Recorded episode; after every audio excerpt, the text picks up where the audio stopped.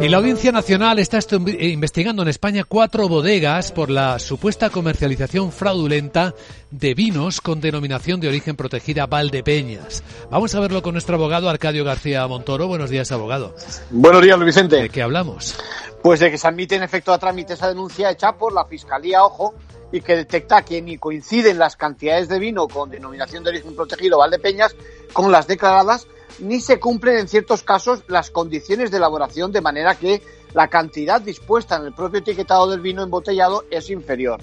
Potencial estafa que puede hacer mucho daño primero a quienes producen legalmente en España, luego a la denominación de origen y, cómo no, al sector de vino y a la marca. ¿no? Hablamos de cientos de miles de litros comercializados como crianza o gran crianza cuando no lo son y que pudieran constituir delitos de falsedad documental publicidad engañosa y de estafa. ¿Y cómo se sospecha que pudieran ser cometidos esos presuntos delitos? Pues el punto de partida ha sido los diferentes expedientes sancionadores abiertos por la Consejería de Agricultura de la Administración Autonómica, ¿no? Están junto a la denuncia y la investigación abarca periodo que va desde 2010 a 2019. Parece que detecta, junto a las incongruencias entre las cifras de ventas y las declaraciones al Consejo Regulador, que también las etiquetas, reserva o gran reserva, no se corresponden con los tiempos de envejecimiento en barrica que señala el pliego de condiciones. Hay que recordar la importancia de la etiqueta en materia de consumo, porque es la forma que todos tenemos de conocer las características de un producto, Luis Vicente.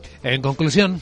Bueno, junto a los delitos que hayan podido cometer los responsables, el daño reputacional en el sector va a ser inmenso, porque nadie duda de que en el mercado vamos a encontrar a partir de ahora tanto botellas bien etiquetadas como las fraudulentas. Y la gran pregunta es cómo distinguirlas. Por lo tanto, faena extra y sumilleres y de tanto entendido en vinos al que se le habrá engañado de confirmarse los hechos. Desde luego. Gracias, abogado.